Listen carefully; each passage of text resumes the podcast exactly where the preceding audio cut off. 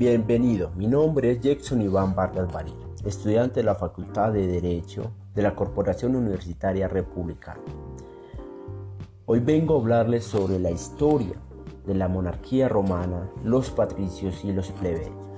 La monarquía absoluta se desarrolló históricamente en Europa Occidental a partir de la monarquía autoritarias que surgen al final de la Edad Media, con la crisis de la monarquía feudales y el predominio que adquiere el rey en relación a todos los testamentos, donde existieron dos dinastías, una llamada etrusca donde perteneció Lucio Tarquino Pisco, Servio Tulio y Tarquino el Soberano, la dinastía latina donde perteneció Rómulo, Muma Pompilio, Tulio Hostilio y Anclo Marcio.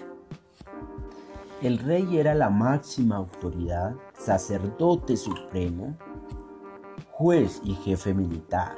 Era elegido por la Asamblea Popular a propuesta del Senado. La Asamblea Popular estaba integrada por los ciudadanos. Era para convocar al rey para aprobar o rechazar las leyes.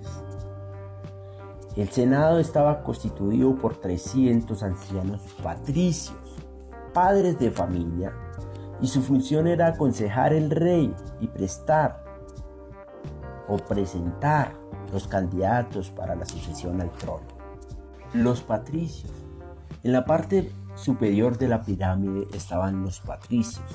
Eran las familias más ricas que poseían las tierras, incluso podían ocupar cargos públicos importantes o participar en el Senado.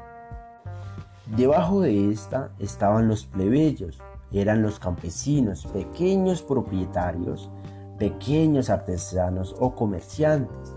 Eran libres y tenían derechos, pero no privilegios como los patricios, puesto que no podían gobernar, debían pagar impuestos a la clase más alta. En la siguiente escalón de la pirámide se encontraban los esclavos, eran prisioneros de guerras o hijos de esclavos. No tenían ni, libertad ni derechos, eran propiedad de sus dueños. Entonces ellos eh, se podían comprarse y venderse como objetos. Hoy nos preguntamos cómo surgió la caída de la monarquía romana. Fue a causa del último rey, llamado Tarquino el Soberbio, ya que constituyó una república aristocrática, negando a los plebeyos toda participación en el gobierno del Estado. Tras la expulsión de Tarquino, el, Senado decidió acabar la monarquía, convirtiendo a Roma en una república en el año 509 a.C.